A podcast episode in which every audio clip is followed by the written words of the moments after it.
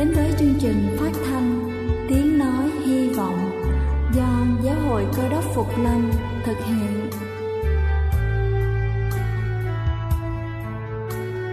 Kính thưa quý vị, Đức Chúa Giêsu trước khi Ngài về trời đã ban cho các môn đệ của Ngài một điều răn mới, đó là họ phải yêu thương nhau như chính tình yêu mà Ngài đã dành cho họ.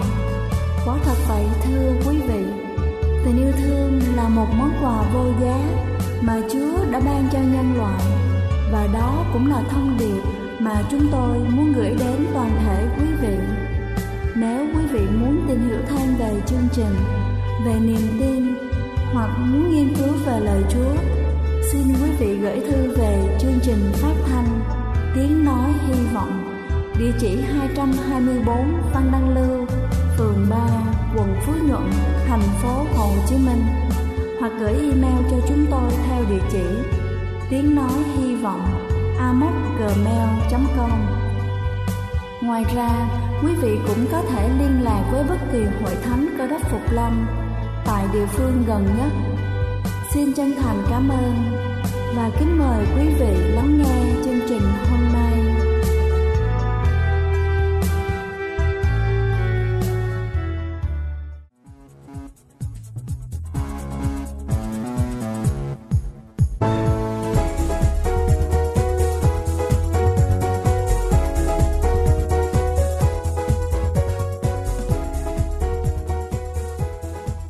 Chào quý vị khán giả thương mến.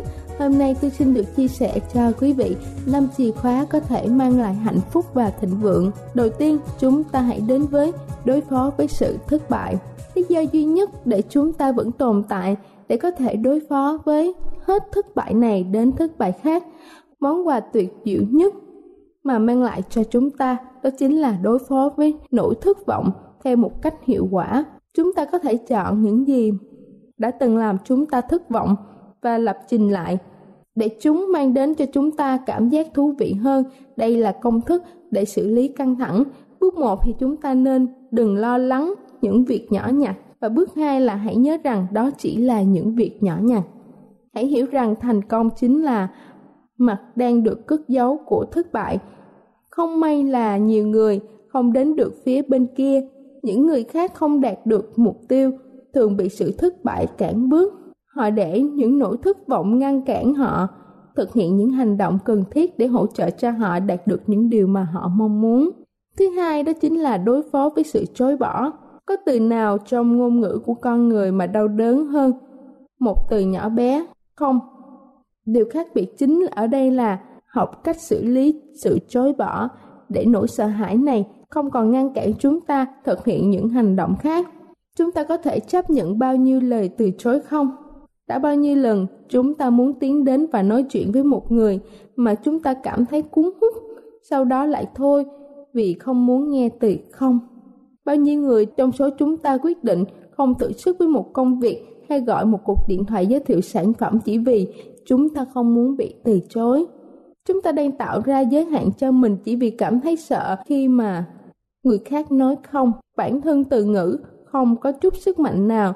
Nó không thể cắt da chúng ta hay làm suy yếu sức mạnh của chúng ta. Sức mạnh của nó đến từ cách suy nghĩ của chúng ta.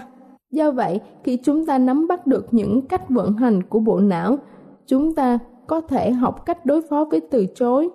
Chúng ta có thể đón nhận bất kỳ lời từ chối nào và biến nó thành cơ hội.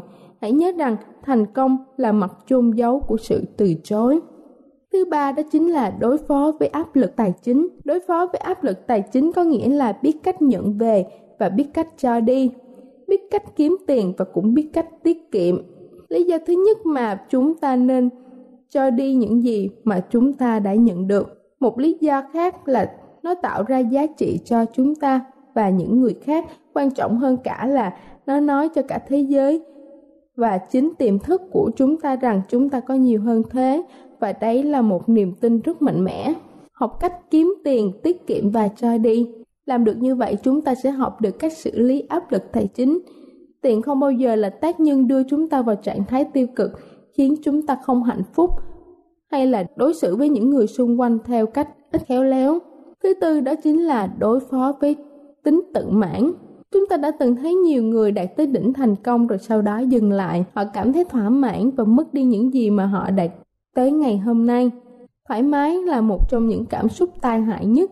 Điều gì sẽ xảy ra nếu một người quá thoải mái, anh ta sẽ dừng phát triển, dừng làm việc, dừng tạo ra những giá trị gia tăng.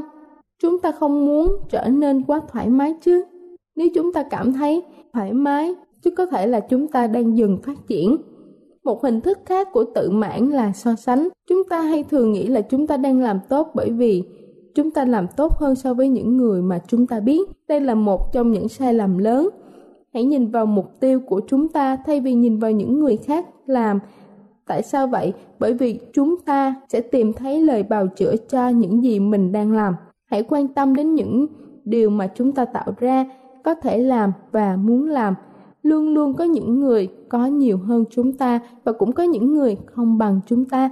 Không quan trọng, chỉ cần chúng ta đánh giá được bản thân mình thông qua những mục tiêu của chính mình, không có gì khác.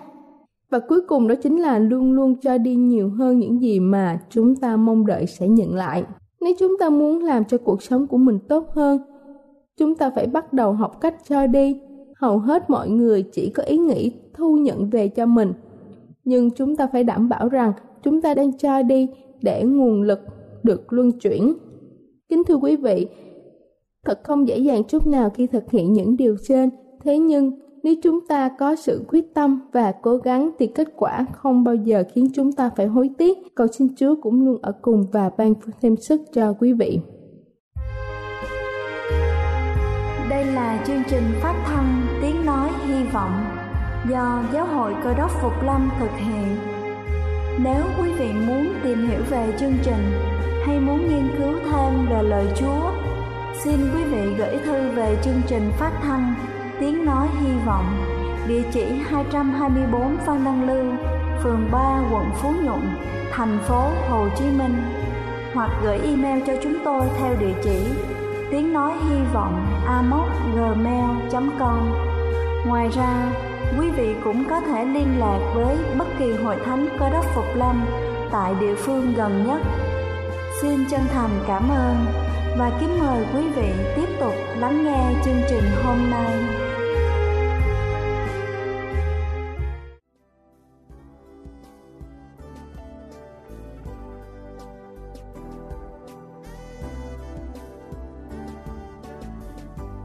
Kính thưa quý vị, và giờ này trước khi chúng ta đến với phần sứ điệp ngày hôm nay với chủ đề Chúa mở cửa xin kính mời quý vị cùng lắng lòng để lắng nghe bản thánh nhạc tôn vinh Xin Giêsu cầm tay.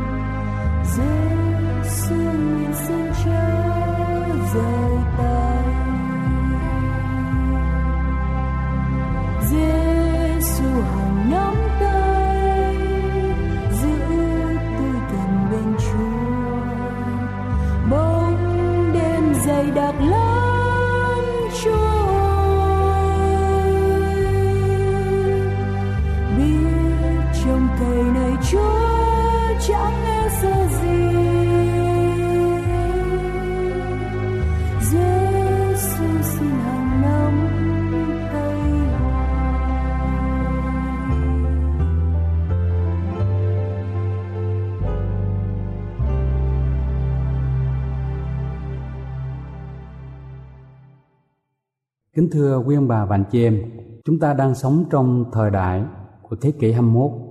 Trên các phương tiện truyền thông đại chúng, chúng ta thường bắt gặp những từ ngữ như sau: phát triển, hội nhập, cơ hội, đầu tư, giao thương, đổi mới, mở cửa, cạnh tranh, vân vân.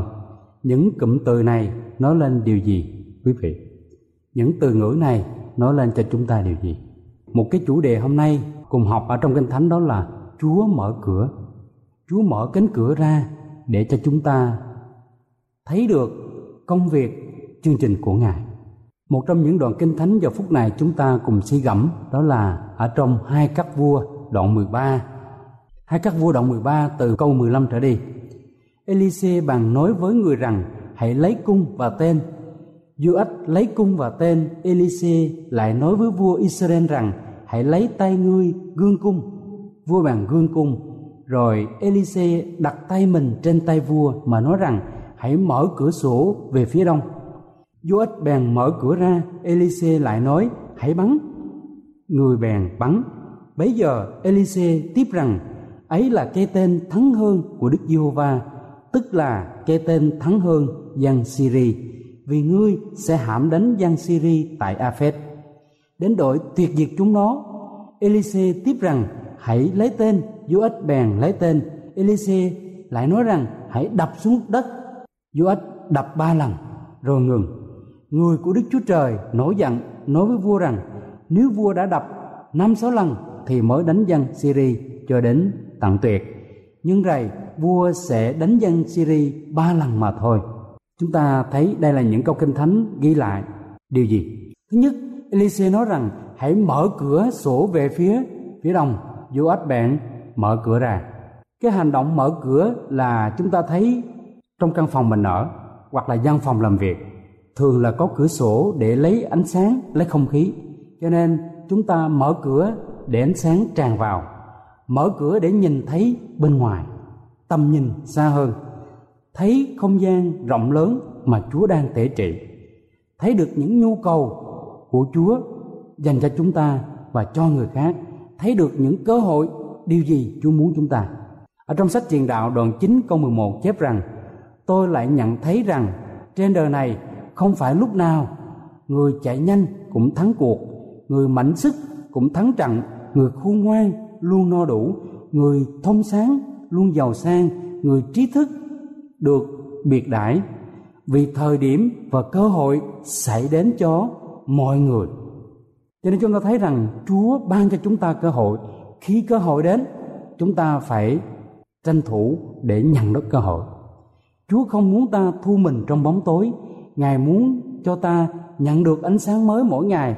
Ngài muốn cho ta nhìn xa hơn để thấy được nhu cầu của công việc Chúa, của người khác. Và Ngài muốn tạo cho chúng ta những cơ hội để tham gia, để dấn thân, đem lại ý nghĩa cho cuộc đời và nhận phước hạnh của ngài.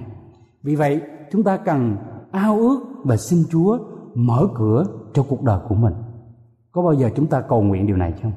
Sau khi mở cửa và tiếp theo là hành động. Sau khi mở cửa, ngài không muốn ta chỉ nhìn, ngắm và để yên, nhưng ngài muốn ta phải hành động. Và hành động tiếp theo đây là gì? Chúng ta theo dõi tiếp câu 15 chúng ta hãy giữ mở kinh thánh trong hai các vua đoạn 13 từ câu 15 trở đi, Elise bèn nói với người rằng, hãy lấy cung và tên. Joach lấy cung và tên. Joach vâng lời, Elise. Tại sao dùng cung và tên mà không phải là vật dụng khác? Vì đây là vật dụng gần Joach nhất lúc này, ở trong tầm tay của ông.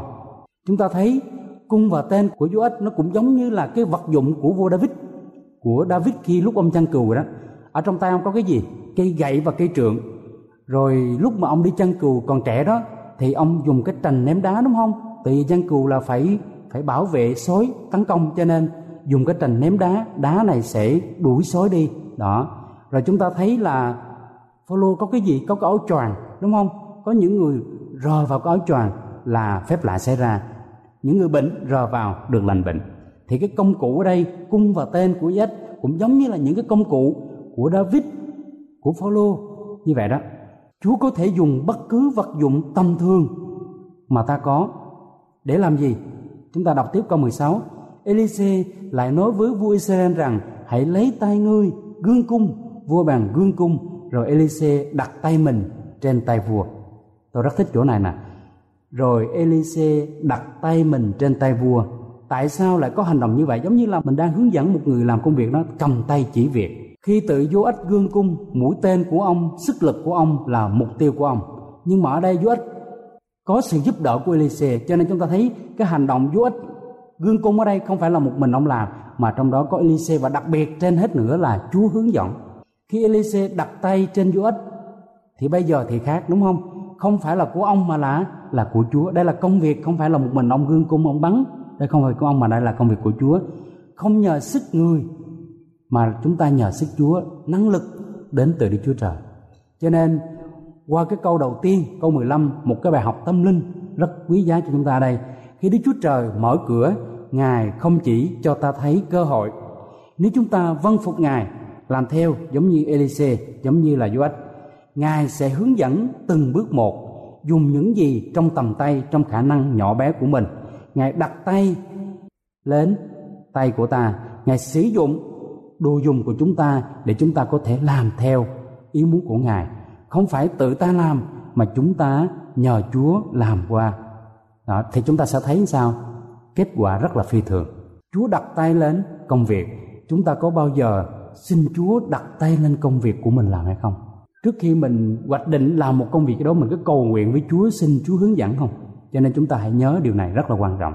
Quý vị và tôi rất cần sự đặt tay của Chúa trên công việc, trên cơ hội mà Chúa mở ra cho mình. Dù khi ta làm việc trong phòng hay khi ta cầu nguyện cho người đau, khi ta làm chứng về Chúa cho người khác, khi giúp đỡ một ai, chúng ta cần sự đặt tay của Chúa, cần sự giúp đỡ và hướng dẫn của Chúa Thánh Linh. Lúc đó không phải ta làm nữa mà Chúa đang hành động. Cho nên chúng ta nhớ điều này rất quan trọng. Và chúng ta sẽ theo dõi tiếp Elise công bố lời Đức Chúa Trời.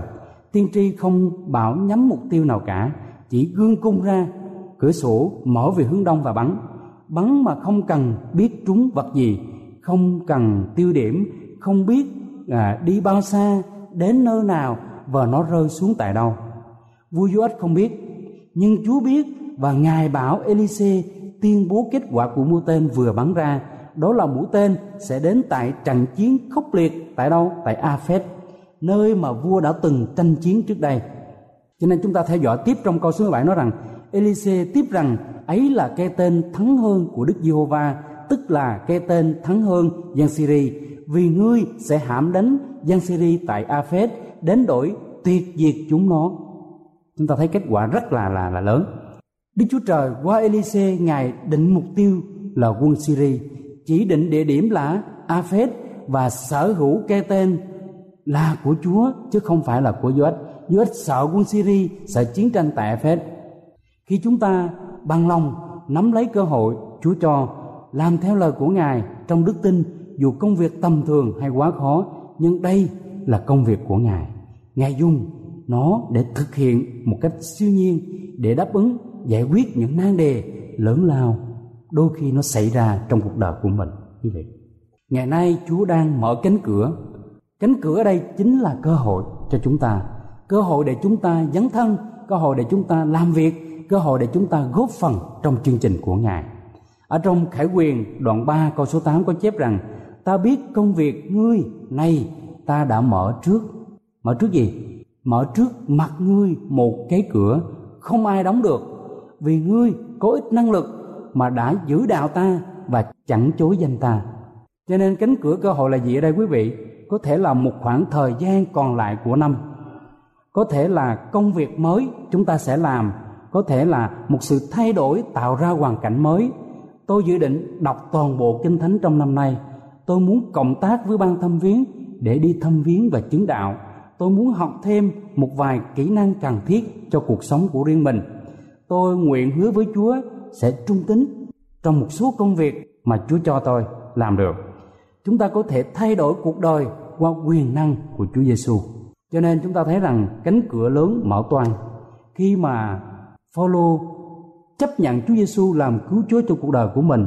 Trước đây ông chưa chấp nhận cho nên ông là những người chống phá công việc của Đức Chúa Giêsu những người tin theo Chúa Giêsu thì ông bắt bỏ tù hoặc là bắt bớ, ném đá. Nhưng mà sau khi ông chấp nhận Chúa thì sao? Chúa đã khiến ông trở thành một người đi giảng đạo khắp nơi và ông đi đến đâu thì Chúa luôn luôn mở cánh cửa lớn, mở toang ra để tạo điều kiện cho ông giảng đạo, lập nhà thờ và phát triển số người tin Chúa lên rất là đông. Chúng ta theo dõi tiếp ở trong một Tô đoạn 16 câu 5 đến câu 9 vậy tôi sẽ đến cùng anh em sau khi ghé qua Macedon. Vì tôi phải ghé qua xứ Macedon, có lẽ tôi trú lại nơi anh em hoặc cũng ở trọn mùa đông tại đó nữa để anh em đưa tôi đến nơi tôi muốn đi. Lần này, tôi chẳng muốn chỉ gặp anh em trong khi ghé qua mà thôi. Nếu chúa cho phép thì tôi rất mong ở cùng anh em ít lâu. Nhưng tôi sẽ ở lại thành Ephesus cho đến lễ ngũ tuần, vì tại đó có một cái cửa lớn mở toan ra cho công việc tôi, lại có nhiều kẻ đối địch. Tôi à, muốn quý vị lưu ý cái phần cuối chỗ này vì tại đó có một cái cửa lớn mở toan ra cho công việc. Tôi phải lại có nhiều kẻ đối địch, có nghĩa là một bên thuận lợi, cửa mở, có nghĩa là cơ hội. Nhưng mà cơ hội đến là thuận lợi, đúng không? Nhưng mà đồng thời cũng có những sự chống đối trong đó. Hãy chú ý điều này. Chúng ta đọc lại câu số 9 nhưng tôi sẽ ở lại thành Ephesus cho đến lễ ngũ tuần, vì tại đó có một cái cửa lớn mở toan ra cho công việc tôi lại có nhiều kẻ đối địch. Phaolô tìm thấy cơ hội khi cánh cửa mở, nhưng đồng thời ông cũng gặp khó khăn.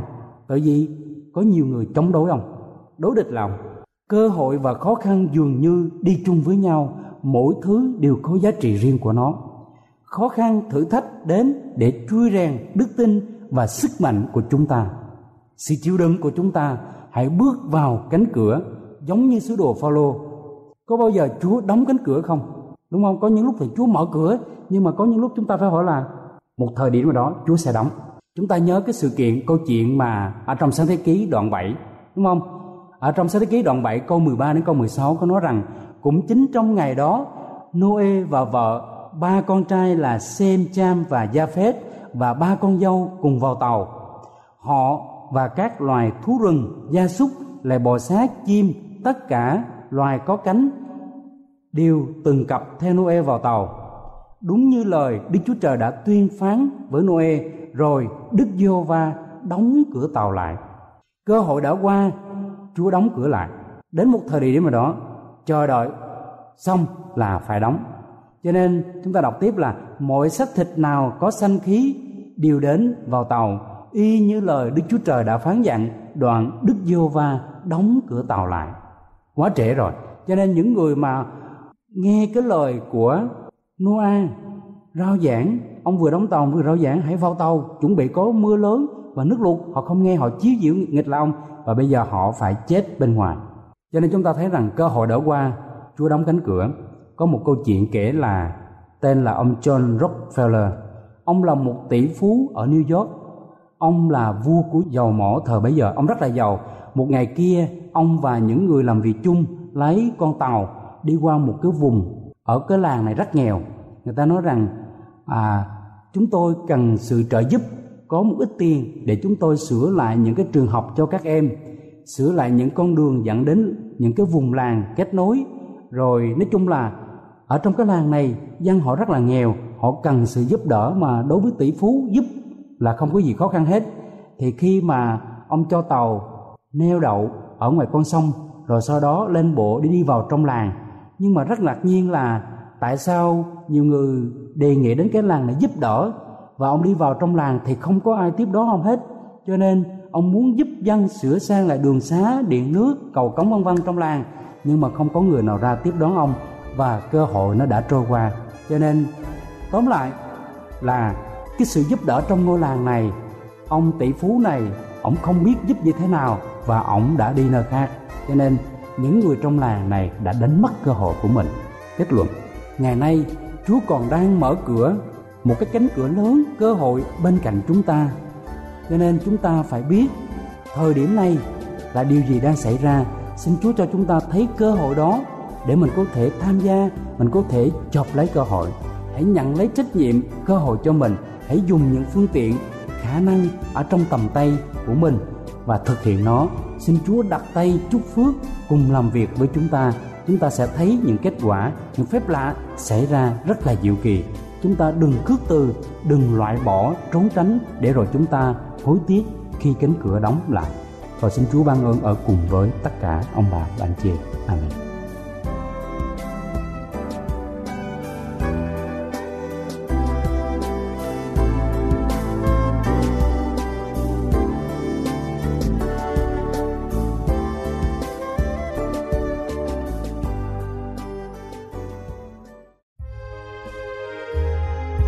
Đây là chương trình phát thanh Tiếng Nói Hy Vọng do Giáo hội Cơ đốc Phục Lâm thực hiện. Nếu quý vị muốn tìm hiểu về chương trình hay muốn nghiên cứu thêm về lời Chúa, xin mời quý vị gửi thư về chương trình phát thanh Tiếng Nói Hy Vọng, địa chỉ 224 Phan Đăng Lưu, phường 3, quận Phú Nhuận, thành phố Hồ Chí Minh hoặc gửi email cho chúng tôi theo địa chỉ tiếng nói hy vọng amos@gmail.com Ngoài ra, quý vị cũng có thể liên lạc với bất kỳ hội thánh cơ đốc Phục Lâm tại địa phương gần nhất. Xin chân thành cảm ơn và hẹn gặp lại quý vị trong chương trình lần sau.